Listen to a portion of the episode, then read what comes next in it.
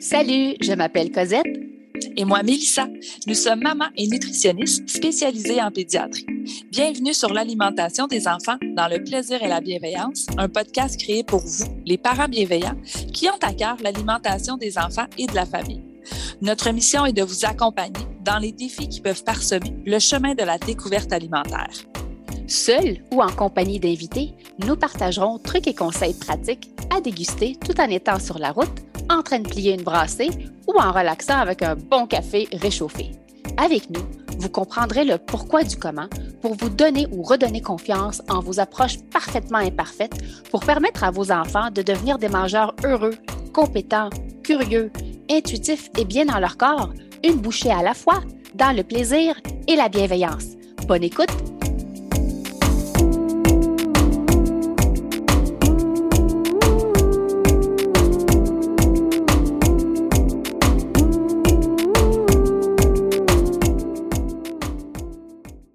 Salut le parent bienveillant et bienvenue au podcast L'alimentation des enfants dans le plaisir et la bienveillance. Bonjour Cosette. Bonjour Mélissa. Dans cet épisode, nous allons aborder un sujet assez chaud et sensible, surtout lors de la rentrée scolaire, mais aussi proche des fêtes qu'on aime bien souligner, comme la Saint-Valentin, l'Halloween, Noël. Sur les groupes Facebook et même dans nos consultations, la majorité des parents nous rapportent plusieurs règles rigides ou interdits en lien avec le contenu des boîtes à lunch, comme pas le droit d'avoir un carré de Rice Krispies, euh, pas le droit d'avoir une petite boîte de Smarties ou l'obligation de manger X quantité avant de pouvoir aller jouer dehors. Parfois, cette demande de l'éducatrice vient même du parent. Euh, et euh, pour les collations, ben, on a souvent un choix limité d'aliments qui sont permis. Légumes, fruits, ou fromage. Euh, les yogourts à boire sont très souvent limités, peu importe la marque, même si c'est fait maison également. Et pour être avec vous, on vit la même chose. Donc, qu'on soit maman ou maman nutritionniste, on n'y échappe pas. On vit vraiment la même situation.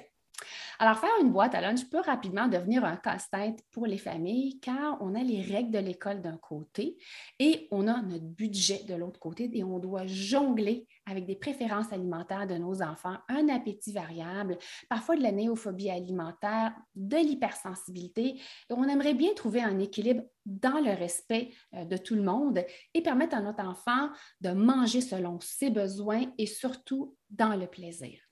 Alors aujourd'hui, on reçoit deux diététistes nutritionnistes pour parler d'alimentation à l'école et démystifier le rôle du parent, le rôle de l'enfant et celui de l'équipe école. Lucie Lorrain, bonjour et merci d'avoir accepté notre invitation. Merci, tout le plaisir est pour moi. Ici, vous êtes diététiste nutritionniste pour l'Association québécoise de la garde scolaire. Est-ce que vous pouvez euh, nous parler un petit peu de l'association et de votre rôle à vous? Mhm, l'association de, son petit nom, la QGS, euh, soutient le développement des services de garde en milieu scolaire du Québec. Euh, moi, j'y suis chargée de projet euh, de son petit nom Je goûte, j'apprends. Et c'est financé dans le cadre de la politique gouvernementale de prévention en santé. Et j'ai comme mandat de mettre en place des initiatives qui vont favoriser la saine alimentation des jeunes à l'école. Euh, entre autres, j'anime euh, la formation ensemble pour des contextes de repas plus conviviaux auprès du personnel en garde scolaire. Wow. On a également avec nous Charlène Blanchet, diététiste nutritionniste pour la Coalition québécoise sur la problématique du poids. Merci d'avoir accepté euh, de vous joindre à nous à la discussion. Ça fait plaisir. Parfait. Charlène, est-ce que vous pouvez nous parler un peu euh, de la coalition poids et de votre rôle, surtout en lien euh, avec le sujet d'aujourd'hui? Euh, oui, la coalition poids, en fait, a pour mandat de faire en sorte de demander tout ce qui est des modifications de règlement, de loi et de politique publique pour que ça soit plus facile, en fait, d'adopter des saines habitudes de vie. Puis l'école, en fait, c'est une de nos priorités, vraiment que ce soit des écoles en santé. Euh, c'est pourquoi, par exemple, en 2017, on a fait un rapport euh, Virage Santé dix ans plus tard, dans lequel on constate vraiment tous les défis, les enjeux, le manque de financement qui est dans les écoles par rapport à tout ce qui est saine alimentation et activité physique. Puis les interdits et les restrictions alimentaires, euh, ça, ça, faisait partie euh, déjà d'un de, de, enjeu qu'on avait repéré. Puis avec les années, on a reçu plusieurs témoignages puis même que ces politiques-là alimentaires qui, sont, qui se veulent vraiment positives, ben, en fait, ils sont menacés parce qu'ils dépassent largement le rôle qu'ils ont. Alors, mesdames, on peut affirmer que vous êtes souvent interpellées par les parents et les professionnels qui accompagnent certaines familles dans l'alimentation des enfants en lien avec ces interdits alimentaires dans les lunchs, euh, dans les collations, euh, mais en lien aussi avec les discours qui sont parfois incohérents, euh, contradictoires, mais surtout non standardisés, je pense, d'une région à l'autre, d'une école à l'autre. ce qui amène beaucoup de frustration, je pense. C'est surtout ça, les parents sont sont frustrés euh, en lien avec la, préparation des boîtes à lunch et des collations, on ne s'y retrouve plus. Si on part vraiment à la base, mais c'est quoi la politique alimentaire dans les écoles? Est-ce qu'on peut la démystifier un petit peu? Bien, bien sûr, ça part en fait, euh, en fait, ça part du niveau provincial. Donc, avec la politique euh, cadre pour un virage santé à l'école qui, qui a été créée en fait en 2007. Euh, puis cette politique-là, en fait, elle se veut à faire des orientations, euh, autant au niveau de l'alimentation que de l'activité physique, euh, pour vraiment donner un cadre justement aux, écoles. De là, en fait, se découle en fait des politiques alimentaires dans les centres de services scolaires. Donc, ils se basent en fait sur le cadre de la politique cadre pour faire des politiques alimentaires destinées à leurs écoles. Et à ce moment-là, l'école, en fait, prend cette politique-là qui vient du centre de service scolaire et fait un plan d'action. Et c'est dans ce plan d'action que parfois, il, y a un petit dépassement de, des responsabilités. Donc, on voit vraiment que les directives découlent. Puis, c'est là qu'il y a une certaine liberté. On adapte un peu euh, au contexte la politique alimentaire, mais c'est là aussi qu'il y a peut-être des dérapages qu'on peut voir comme des présences de restrictions et d'interdits alimentaires on s'entend que l'école est un milieu d'éducation. Moi, c'est souvent cette phrase-là que l'équipe école me dit, que la directrice me dit, c'est un milieu d'éducation. J'aimerais clarifier avec vous, quel est le rôle de l'école concrètement, encore une fois, milieu d'éducation, en lien avec le lunch, la collation des élèves qui fréquentent cet établissement? Bien, en fait, si on regarde dans la politique cadre, euh, il y a une orientation qui est d'instaurer un contexte de repas et de collation conviviale. Donc, c'est dans le rôle de l'école de s'assurer euh, que l'élève euh, mange dans un environnement qui va être positif, sécuritaire, qui va avoir assez de temps pour manger, donc qui va être aménagé pour permettre de socialiser, etc. Donc, ça, c'est dans le rôle de l'école. Euh, ensuite, bien évidemment, dans la politique cadre, euh, le rôle de l'école, c'est aussi de, euh, voir à être davantage exemplaire dans son offre alimentaire, que ce soit pendant les événements spéciaux, que ce soit pendant des, des, levées de fonds, des campagnes de levée de fonds, ou durant des ateliers culinaires. Il y en a, il y en a quand même plusieurs écoles qui en offrent. donc, son rôle, c'est d'offrir finalement des aliments de bonne valeur nutritive aux enfants dans un contexte qui est convivial. Euh, donc, tout ça, ben oui.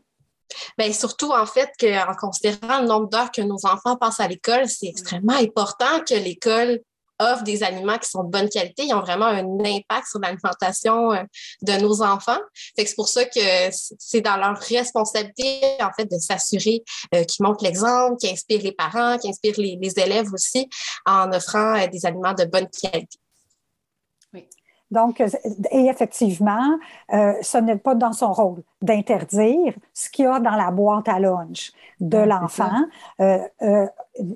envoyé par le parent. Donc, on souhaite, cela dit, qu'il y ait beaucoup d'actions de promotion, de saine alimentation, d'éducation auprès des élèves et soutenir euh, les parents euh, qui en ont besoin euh, ou qui le demandent pour finalement aider l'école à mettre de l'avant la promotion de la saine alimentation. mais il n'y a vraiment rien dans la politique cadre qui indique euh, aux écoles d'interdire quoi que ce soit dans la boîte à lunch des enfants. Euh, puis pour ce qui est de l'enfant, bien évidemment, lui va être responsable de déterminer euh, ce qu'il ce qu'il mange en fonction de ses signaux de faim et de satiété et de ses préférences alimentaires. Bien sûr qu'on souhaite que ses préférences alimentaires évoluent au fil du temps, euh, c'est aussi dans le rôle et des parents et des intervenants scolaires de faire évoluer ces préférences-là. mais évidemment que l'enfant, ben c'est ça, on souhaite qu'il développe son autonomie à mieux s'écouter. Oui, exactement. Puis quand on parle justement là, de, bien manger, de diversifier l'alimentation, ce serait quoi les recommandations en lien avec l'alimentation des enfants d'âge scolaire? Mais évidemment qu'au niveau euh, des intervenants scolaires, euh, on leur demande de ne pas juger de l'alimentation de l'enfant. Euh, ils ont vraiment, comme je le disais, un rôle de développer des compétences et des connaissances en lien avec la, saine alimentation, mais ils n'ont pas à juger. Puis dans les formations que j'anime, entre autres la formation sur les contextes de repas, je mentionne au personnel en garde scolaire que finalement, bien manger, c'est bon, c'est plaisant et ça s'apprend. Donc, l'information qui est transmise à l'enfant et aux parents, on souhaite qu'elle soit fondée sur le guide alimentaire canadien, bien sûr. Euh, donc, il n'y ait pas de portions recommandées, euh, puis qu'on souhaite que l'enfant écoute davantage ses signaux de faim et de satiété, mais évidemment que le message euh, soit positif, qu'on n'est pas dans les interdits, qu'on n'est pas dans les bons et les mauvais aliments, hmm. et que ça va être beaucoup plus efficace pour promouvoir la saine alimentation, de mettre l'accent sur ce qu'on souhaite que les enfants consomment plutôt que de parler négativement des aliments qu'on veut qu'ils évitent. Et, on a une tendance euh, souvent dans les écoles à euh, mentionner oh, ça, ça contient tant de sucre, euh, ça, tu ne devrais pas, il y a tant d'aliments. Tu sais, on ne blâme pas non plus les, intervenants de le faire. Hein. C'est vraiment une tendance un peu naturelle qu'on a de mettre en garde contre certains aliments. Mais on remarque euh, que ce n'est pas ça qui est efficace pour développer les comportements. Et, donc, le fait d'interdire des aliments, on le sait, ça, ça augmente l'attrait pour les enfants. Donc, c'est vraiment pas efficace. Oui, puis ça peut créer aussi le fait, oh, excuse-moi Cosette, mais j'aimerais ajouter que ça peut créer le fait de juger ou d'interdire certains aliments. Ben, les enfants qui aiment et qui ont du plaisir à manger ces aliments-là, qu'on est en train de venir euh, ben, qu'on parle en mal, ben, ça va amener un sentiment après ça de honte, un sentiment de culpabilité chez l'enfant par rapport à ses choix alimentaires. Mais moi, j'aime ça, cet aliment-là, mais c'est pas bon, cet aliment-là. Puis des fois, ils, ils comprennent pas trop. Fait c'est pour ça que, en effet, on, vise davantage des messages positifs, les amener à les découvrir, ces aliments-là, dans le plaisir, plutôt que de devoir toujours dévaloriser ceux qui sont peut-être moins intéressants, là, point de vue valeur nutritive. Exact. J'aimerais peut-être ajouter aussi le nouveau guide alimentaire canadien, oui, euh, donne une importance à ce qui se retrouve dans notre assiette, mais va beaucoup plus loin, en allant mm-hmm. vraiment dans le contexte, dans l'importance de savourer, de découvrir une variété alimentaire. L'école, en fait, peut, peut euh, avoir un impact sur ce qu'elle offre, peut avoir un impact sur justement tous ces aspects-là de contexte, mais c'est aux parents, en fait, que ça incombe la responsabilité d'offrir une variété alimentaire intéressante pour son enfant. Oui, c'est ça. Oui, puis Lucie l'a dit tantôt, hein, l'alimentation, ça doit être bon, ça doit être plaisant et ça s'apprend. Donc, je pense qu'en effet, dans le rôle de l'école, d'apprendre à avoir du plaisir à manger, à découvrir. Puis quand on parle ça s'apprend, c'est pas obligé d'apprendre aux enfants c'est quoi qui est bon, c'est quoi qui est moins bon, quel nutriment, on, ne parle pas ça quand on parle d'apprentissage, là, on parle d'apprendre à découvrir les aliments et avoir du plaisir à le faire. Tout à fait signaux que mon, corps m'envoie. J'ai faim, oh, ça gargouille, oh, je suis fatiguée, ça se peut que je n'ai pas mangé ma collation? À reconnaître, je pense, les signaux mm-hmm. que leur corps leur envoie. Et je suis certaine que l'équipe école sont vraiment pleines de bonne volonté. Je pense qu'on veut tous euh, le bien-être de notre enfant. On veut que notre, l'enfant mange pour qu'il soit disponible à recevoir les enseignements qu'il a à recevoir au courant de la journée. Mais je me demande, ça part de où tous ces interdits-là? Il y a eu, il y a eu quelque chose pour partir, pour commencer à...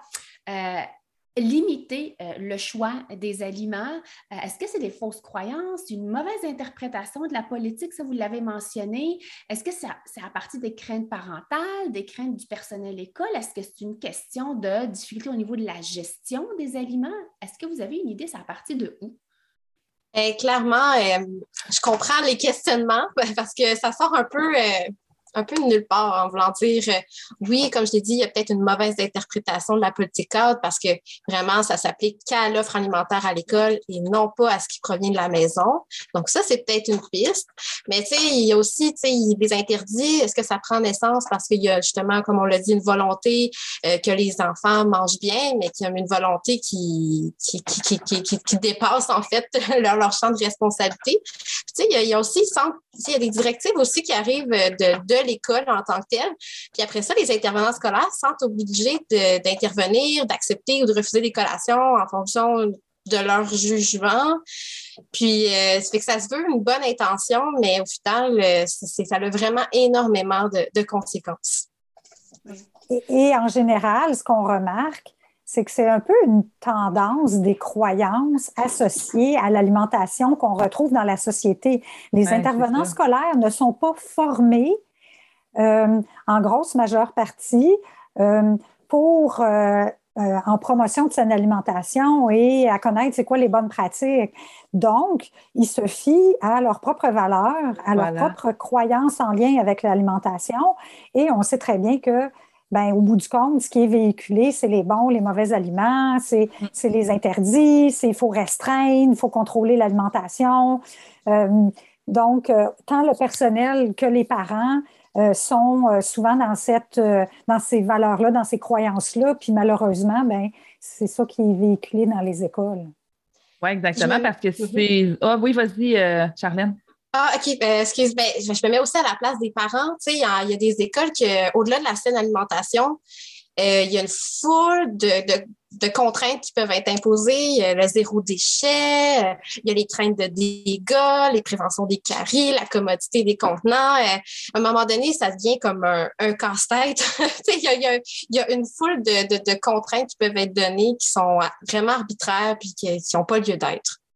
Oui, c'est ça exactement. Puis c'est ce que Lucie disait, comme on disait, d'où ça vient. Bien, je pense que ces intervenants-là, à la base, ont une propre relation avec la nourriture, ont leur propre croyance par rapport à qu'est-ce que c'est une saine alimentation. Et comme on l'a dit, ça part souvent d'une bonne intention de vouloir transmettre ça, mais euh, ils n'ont pas nécessairement, comme on disait, là, euh, les, les, les, les, notions de savoir bon, quelles vont être les bonnes pratiques pour pouvoir euh, justement que, ça en devienne des, bonnes habitudes pour euh, permettre aux enfants de développer euh, des saines habitudes alimentaires. Puis justement, est-ce que vous avez des données euh, sur les pratiques dans, les, écoles primaires? Est-ce que quelles sont les conséquences de ces pratiques-là ou de ces croyances-là?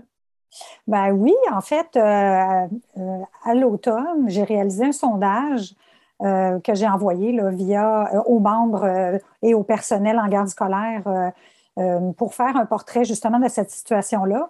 Parce que quand j'anime la formation sur les contextes de repas plus conviviaux auprès du personnel éducateur, je remarque que dans environ 80% des cas, 75% des cas, qu'il y a une résistance euh, mhm. à changer ces pratiques-là. Puis j'ai vraiment à prendre beaucoup de temps au moment de la formation pour argumenter et expliquer euh, finalement euh, les effets nuisibles que ça peut avoir euh, de mettre des interdits alimentaires. Et souvent, le personnel, ils m'entendent, ils comprennent, mais ils font, oui, mais ça fait des années qu'on fonctionne de cette façon-là. Euh, qu'est-ce qui va se passer quand on le fera plus? Ils ont vraiment beaucoup de, craintes et de résistance par rapport à ça. Pour revenir au sondage, euh, en fait, euh, la, question que j'ai demandée au personnel euh, technicien en garde scolaire, c'est quelle est la position de votre école sur les aliments de faible valeur nutritive, comme chocolat, bonbons, croustilles, boissons gazeuses, parce que souvent, on, finalement, c'est ces aliments-là qui sont les plus ciblés et qui sont mm-hmm. apportés dans la boîte à lunch de l'élève. Et ben, ça serait, selon euh, les répondants, là, les 240 répondants, c'est 81% des écoles qui interdisent des aliments dans la boîte à lunch des élèves. Puis, euh, en fait, je leur ai demandé c'était quoi leur position quant au fait d'interdire ces aliments-là. Et 63% euh, étaient en accord. Et euh, ouais, c'est ça. Puis il y a beaucoup euh, de, techniciens qui ont répondu, en fait, qui suivaient les directives des commissions scolaires de ne plus interdire d'aliments. Donc, c'est 23 ah. qui ont dit ça. Mais dans les commentaires, je voyais souvent, il y en a qui ont répondu oui, mais informellement, ils font pareil, ils interdisent quand même. Donc, la commission scolaire dit euh, on veut pas, on on, on, c'est positionné pour dire ce n'est pas une bonne pratique, mais le personnel, ce éducateur, se donne quand même comme mandat d'interdire, malheureusement. Donc, il y a, y a, on remarque que c'est vraiment euh, important comme, comme, comme pratique. Puis, ben, on a aussi interrogé qu'est-ce qui faisait pour euh, quand, il y avait des aliments interdits. il y a toutes sortes de pratiques qui ont été euh, euh, mentionnées, entre autres des avis à l'élève, des avis aux parents. des fois, on va mettre l'enfant à l'écart. il ne pourra pas manger l'aliment ou il ne pourra pas manger l'aliment. Donc, il va pouvoir le manger, mais il faut qu'il mange à l'écart pour pas que l'autre, pour pas faire de jaloux, entre guillemets. donc, il y a vraiment toutes sortes de, de, de, de d'actions qui sont posées là, quand les aliments interdits se retrouvent dans la boîte à C'est tellement. Ah, vas-y, excuse-moi, vas-y, je te, laisse. Euh. C'est quoi leur crainte? Ils disent on a compris, on le sait qu'on ne devrait pas le faire, mais on le fait quand même. C'est quoi leur crainte de juste de ne pas le faire? Est-ce que ça, avez-vous, est-ce qu'ils vous ont répondu de, là-dessus? J'aimerais ça vous entendre, mais pourquoi? Ben oui, euh, ils ont l'impression on est dans la mentalité de contrôle. Oui, ben oui c'est ça. Et si on ne contrôle plus, ben, il va y avoir une, exagération. Donc, ils ont mm-hmm. l'impression que du jour au lendemain, si on ne met plus les interdits, ben, les, enfants vont, euh, vont exagérer. Puis dans la boîte à lunch, ils vont, ils vont ne manger que des aliments de, finalement de faible valeur nutritive. c'est beaucoup ça la crainte. Puis, et pourtant, je leur dis, ben, essayez-les, vous allez bien voir. Ben oui, c'est ça, exactement. et, quand j'arrive dans des écoles où il n'y a plus de ces interdits-là, qui euh, soit ont suivi les directives de la commission scolaire ou finalement il y a une, technicienne euh, responsable du service de garde qui a dit non, non, non, euh, je comprends cette pratique-là et on ne veut pas qu'elle soit mise de l'avant dans notre école, ben, il n'y en a pas de problème. Ce n'est pas le cas. Il n'y a, a, pas tant de changement parce que les parents, finalement, ils souhaitent que leur enfant euh, consomment euh, euh, des aliments nutritifs, puis de façon générale, ils vont mettre dans la boîte à lunch des aliments qui sont nourrissants. Il n'y a, pas tant de changements, mais ils ont cette crainte-là, malheureusement. Cette crainte oui, mais exactement. Puis, on l'a dit, c'est les parents, de toute façon, qui font, qui préparent la boîte à lunch, des fois avec les enfants ou sans les enfants. en effet, c'est pas parce que demain matin, tout d'un coup, l'école, euh, il n'y a, plus d'interdiction que là, la boîte à lunch, il n'y aura plus de sandwich, il n'y aura plus de légumes, il n'y aura plus de variété. Let's go, on a le droit, on peut envoyer. Euh, mais, on le dit depuis le début, mais ces craintes-là viennent, je pense, beaucoup. Euh, des, croyances personnelles de ce de, de, des voyons des intervenants euh, du service de garde. Puis aussi ben je sais pas peut-être qu'ils vous l'ont dit ou pas mais est-ce qu'ils ont peur que euh, on le disait tantôt des fois c'est à la demande des parents là, que le parent va demander ben moi je veux que mon enfant mange ça avant de manger ça on le sait. Est-ce qu'ils ont aussi peur peut-être de se faire euh, de se faire réprimander par les parents? Il y avait tout ça qui était ressorti?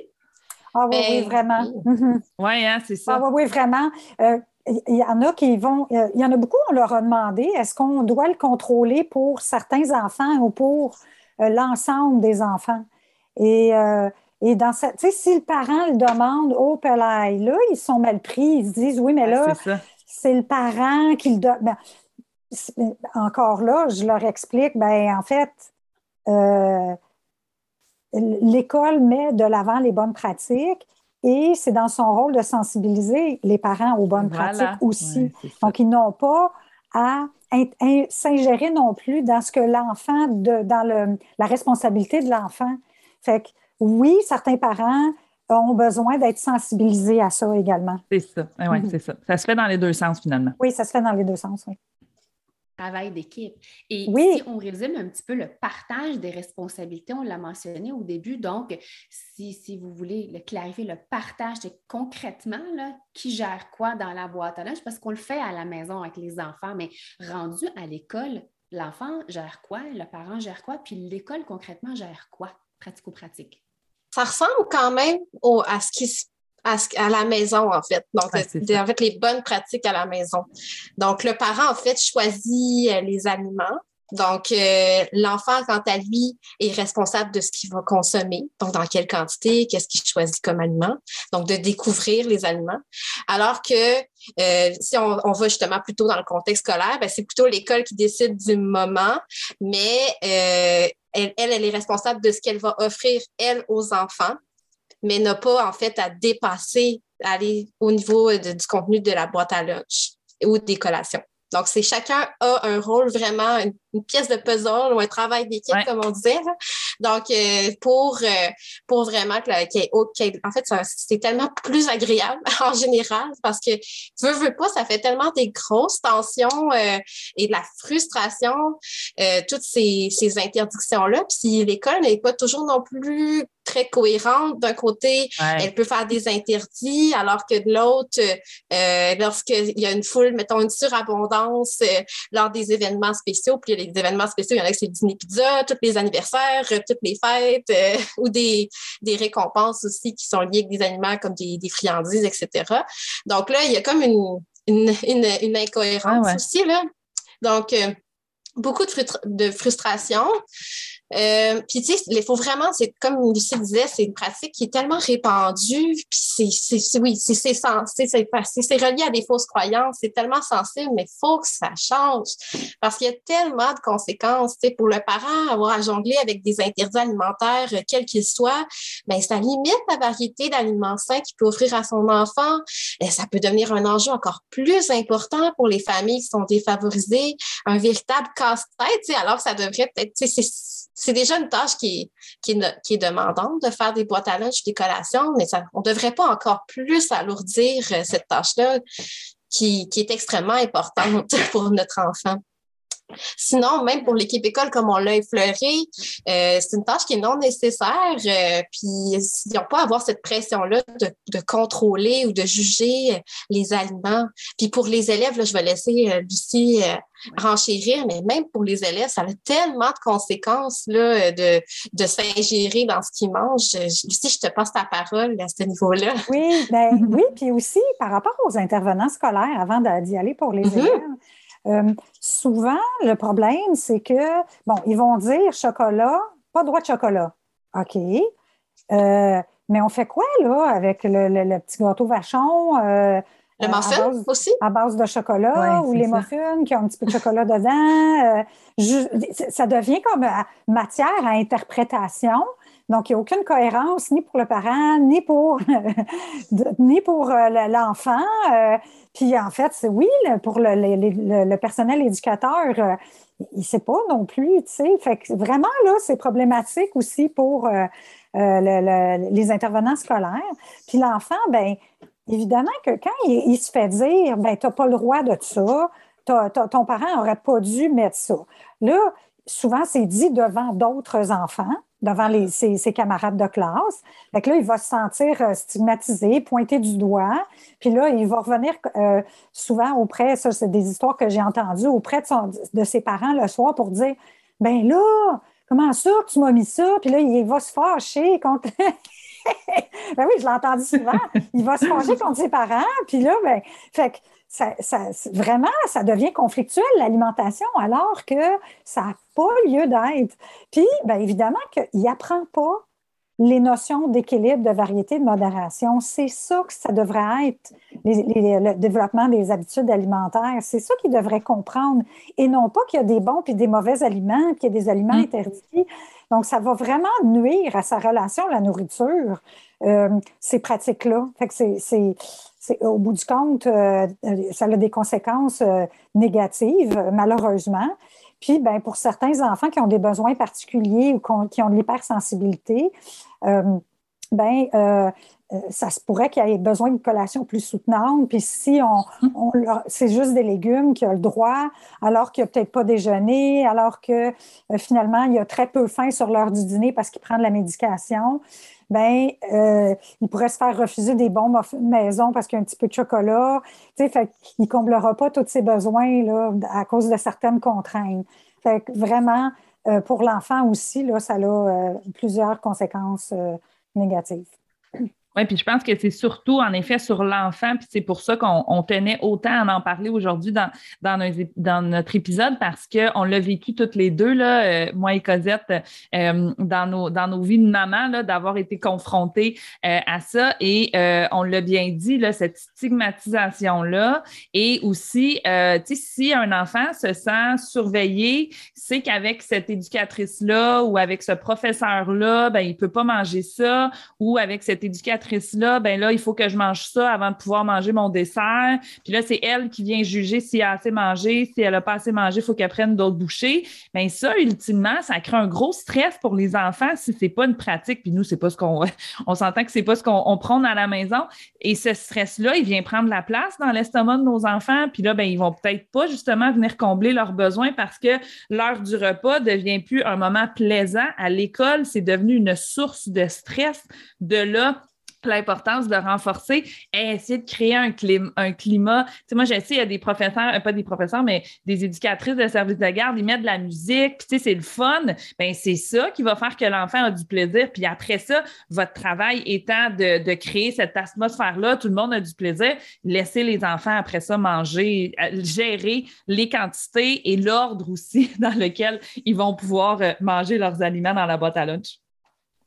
Absolument. Ah oui, tout à fait. Mm-hmm le temps qu'ils ont pour manger. Hein, ça a été démontré. Euh, il y a des études qui ont démontré qu'ils allaient manger davantage de fruits et de légumes quand ils ont assez de temps sur eh l'heure du repas, puis qu'on les laisse découvrir ça dans le plaisir. Ouais, c'est être un moment de détente, l'heure du repas. Mm. Oui, pas un moment stressant. Mm-hmm.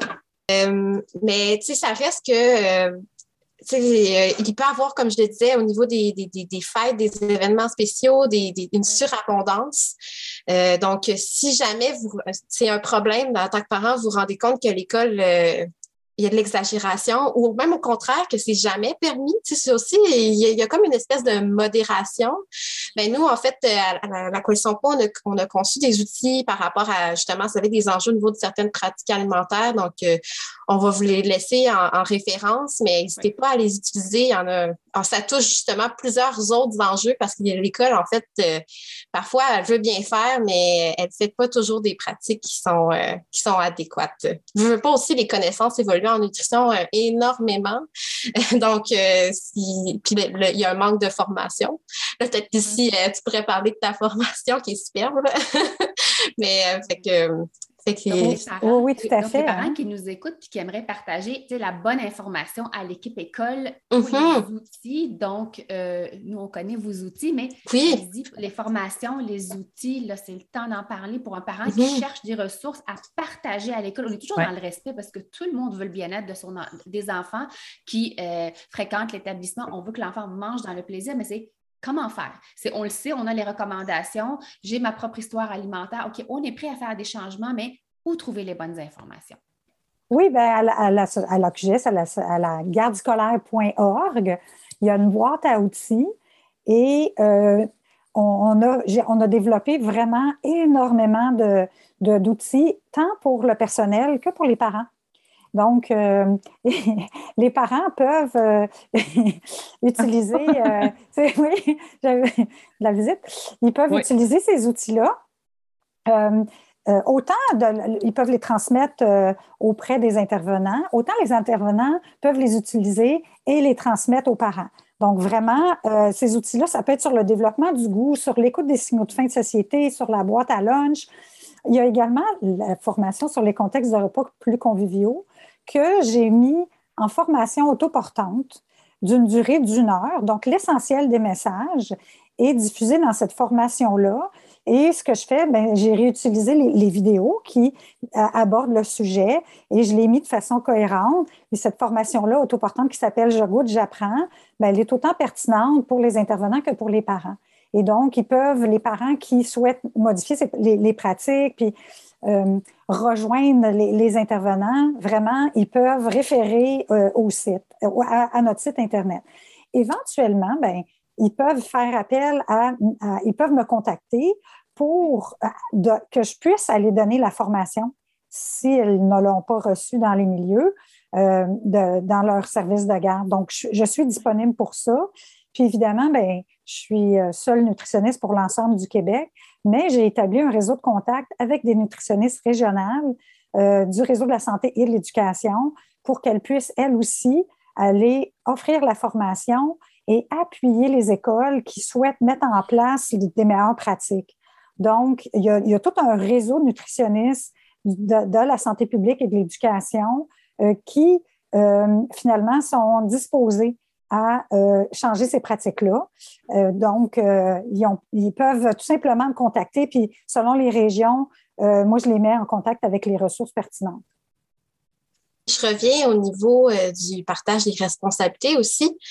Euh, tu veux, veux pas, il faut que chacun on a dit que c'est un travail d'équipe, il faut que chacun prenne, soit partie prenante, soit au courant aussi, donc soit engagé euh, dans ce changement euh, des responsabilités-là, des responsabilités qu'on sait qui est très, très, très, euh, qui est un gros changement pour plusieurs intervenants scolaires. C'est pour ça que moi et ici, en fait, donc de la coalition PA et de la QGS, on s'est, assis et on s'est dit, bon, il nous faut un outil, en fait, pour engager tous les intervenants, que ce soit vraiment un mot d'ordre dans toute l'école pour que tout le monde soit sur la même longueur d'onde, donc avec les mêmes pratiques. C'est pour ça qu'on a fait un outil vraiment spécifiquement pour, euh, pour vraiment avoir un partage des responsabilités qui, qui est adéquat. Euh, donc, je, vais, je vous invite à, à l'utiliser, donc que ce soit pour sensibiliser, par exemple, un intervenant qui, un petit peu, qui a des pratiques un peu moins adéquates, mais sinon, l'idéal, c'est de passer par le conseil d'établissement parce que c'est lui qui adopte les politiques de l'école, les règles de, fonctionnement euh, de, l'école. Donc, euh, vraiment, n'hésitez pas à, à, l'utiliser. C'est gratuit puis téléchargeable au www www.cqpp.qc.ca barre oblique nos outils. Donc, puis euh, c'est là aussi que vous allez trouver les autres outils que j'ai brièvement mentionnés sur les récompenses alimentaires, les événements spéciaux. on en a un également sur la saine hydratation euh, qui est très, euh, donc promouvoir la consommation d'eau à l'école qui, qui peut être très utile selon les enjeux que vous vivez. C'est plein d'outils gratuits aussi qu'on retrouve là, sur vos deux sites respectifs. Mm-hmm. On va mettre tous les liens de toute façon, comme ça les parents qui nous écoutent et qui nous regardent, pas obligés de les noter. On va mettre vraiment tous les liens dans le descriptif euh, pour que ce soit plus facile d'aller euh, les chercher. Euh, j'aurais une dernière question pour vous. si malgré les outils, malgré les échanges, on remarque qu'à l'école, nous, on appelle ça le code de vie. Donc, il y a des, règles à l'interne. Je pense que c'est peut-être la même chose dans chacune des écoles. Donc, l'équipe école peut décider de créer d'autres règles pour faciliter un petit peu l'heure des repas. Si malgré les échanges euh, et les outils, il y a quand même des restrictions euh, des règles, euh, qu'est-ce qu'on peut faire en tant que parent? Oui, Bien, évidemment que l'outil de conseil d'établissement est très euh, pertinent pour ça. Euh, ben, en fait, c'est un petit peu aussi, hein, quand je donne ma formation, c'est un peu une des contraintes et des arguments. Souvent, ils disent, ben oui, mais c'est dans notre politique de l'école, c'est dans notre code de vie euh, d'interdire ces aliments-là. Donc, on est un peu pris. Puis je leur dis, oui, mais il n'y a rien qui ne se change pas. Donc, il faut prendre le temps. Alors, moi, ce que je leur dis, c'est informellement, commencer à ne plus interdire euh, et éventuellement euh, ben, changer le code de vie. Euh, donc, il faut évidemment soit passer par le conseil d'établissement et par la direction d'école pour ça. si jamais ben, il y a plus ou moins d'écoute à ce niveau-là, ben, on peut aller à la commission scolaire, au centre de service scolaire, trouver la personne qui est responsable de la politique euh, d'implanter la politique euh, alimentaire dans les écoles. Donc, demander à parler à cette personne-là. Et normalement, ben, les interdits ne devraient pas être dans cette politique-là. Donc, cette personne-là pourrait éventuellement contacter la direction d'école pour s'assurer euh, de modifier les règles du service de garde ou l'espèce de code de vie que l'école s'était dotée. Puis éventuellement, bien, comme je le, disais, il y a différentes nutritionnistes. Euh, il y en a peu dans le réseau scolaire, mais dans le réseau de l'éducation, euh, excusez, dans le réseau euh, de la santé, publique, de la santé publique, qui peuvent finalement porter main forte. Puis des fois, sont durs à retrouver ces nutritionnistes-là selon les régions. Donc, n'hésitez pas à me contacter. Moi, j'ai vraiment un réseau de contact avec ces diététistes-là, puis je pourrais leur donner euh, ces coordonnées-là. Ça va me faire plaisir. juste pour clarifier au niveau du centres de. Euh, généralement, il y a des numéros de téléphone, même par, il y a des sous-régions. Donc, vraiment, c'est, moi, je, je passerais aussi par la grande porte là, pour pas avoir à aller chercher. Puis, je poserais justement, comme Lucie Lorrain disait, de, de, d'être quelqu'un vraiment responsable au niveau de l'alimentation. Pour, puis si jamais tout ça fonctionne pas, vraiment, tout, tout, tout, ben, il y a matière aussi peut-être à porter plainte. Donc, il y a une possibilité de porter plainte, mais ça, on, généralement, c'est le dernier recours. on, se rendre là. C'est ça. Exactement.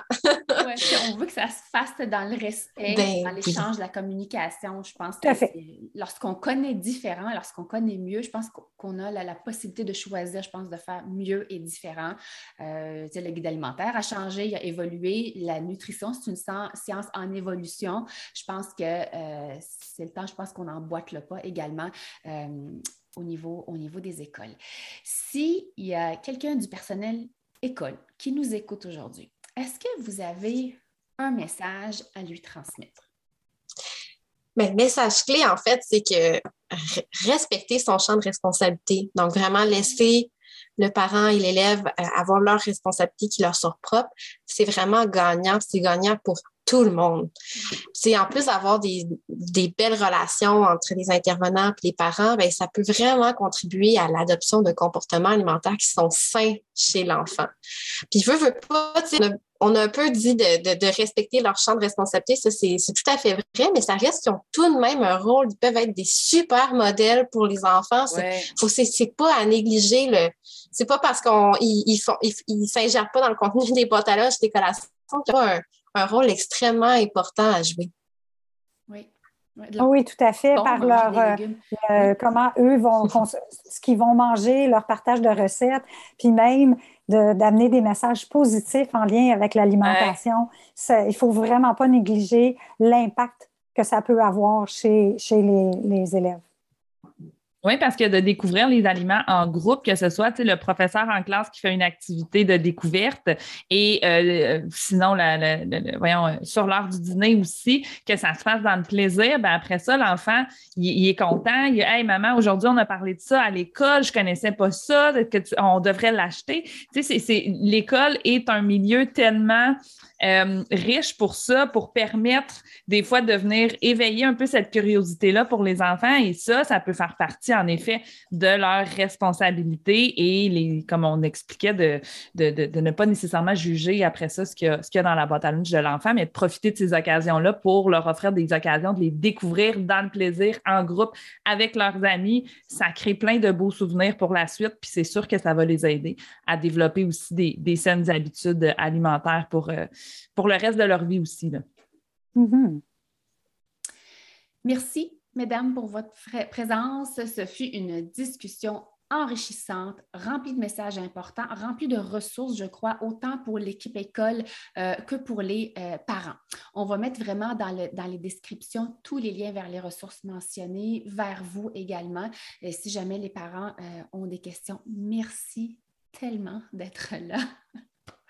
Alors euh, voilà, j'espère que vous avez aimé cet épisode et si c'est le cas, abonnez-vous à notre balado. Si le cœur vous en dit, vous pouvez nous laisser une note ou un commentaire écrit car c'est comme ça qu'on peut faire connaître ce podcast à d'autres parents, futurs parents des gens qui gravitent autour de la parentalité. Vous pouvez aussi nous écrire en tout temps si vous avez des sujets ou des inquiétudes en lien avec l'alimentation de vos enfants.